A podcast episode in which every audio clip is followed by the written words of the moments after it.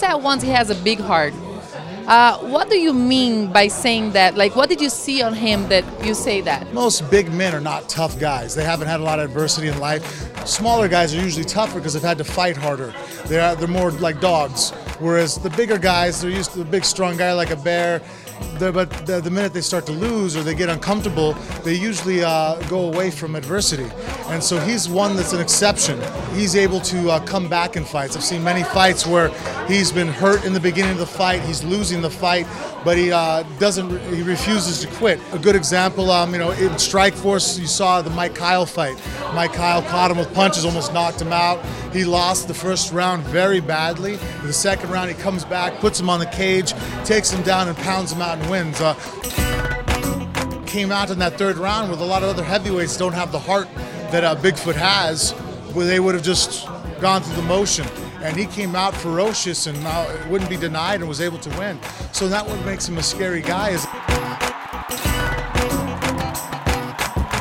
even if you're winning the fight, I can go out there on the 22nd and let's say I'm winning all four rounds, I'm beating him up bad.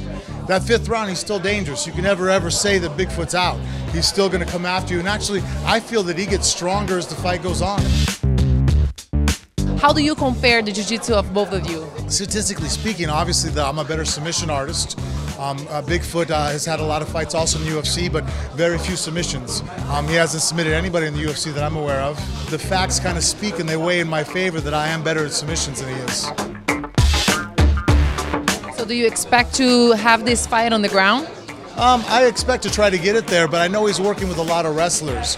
So I feel that he uh, he already realizes that my submission ability is very uh, high level. So I think he wants to keep it on his feet and avoid the submissions, especially because I'm American, down in Brazil. It might not look too good if I submit him with jiu-jitsu. It kind of adds a little bit of uh, salt to the wound. So I feel that uh, he feels that his best weapon are his hands. He hits extremely hard. He has a long arm. Uh, he has very good discipline in his boxing. His hands are always uh, up in a very good place. So if he had to bet, if we fought each other 10 times and he won 10 different ways, he most likely would win on his feet more often. So why not keep the fight there? Talking about Brazil, uh, you were just there on 2014. What did you like? How did you like it? Brazil, the food, the fans. I love Brazil. I think. Uh, you know, it's actually, uh, you know, it's actually probably be a little bit of a sad moment that on the 22nd when I'm competing, I'm obviously going to be the bad guy on that night.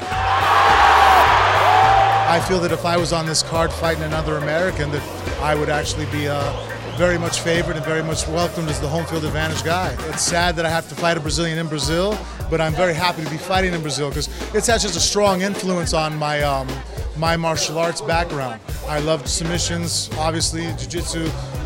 Biggest influence is Brazil, and so um, I have a lot of uh, you know a lot of connections there.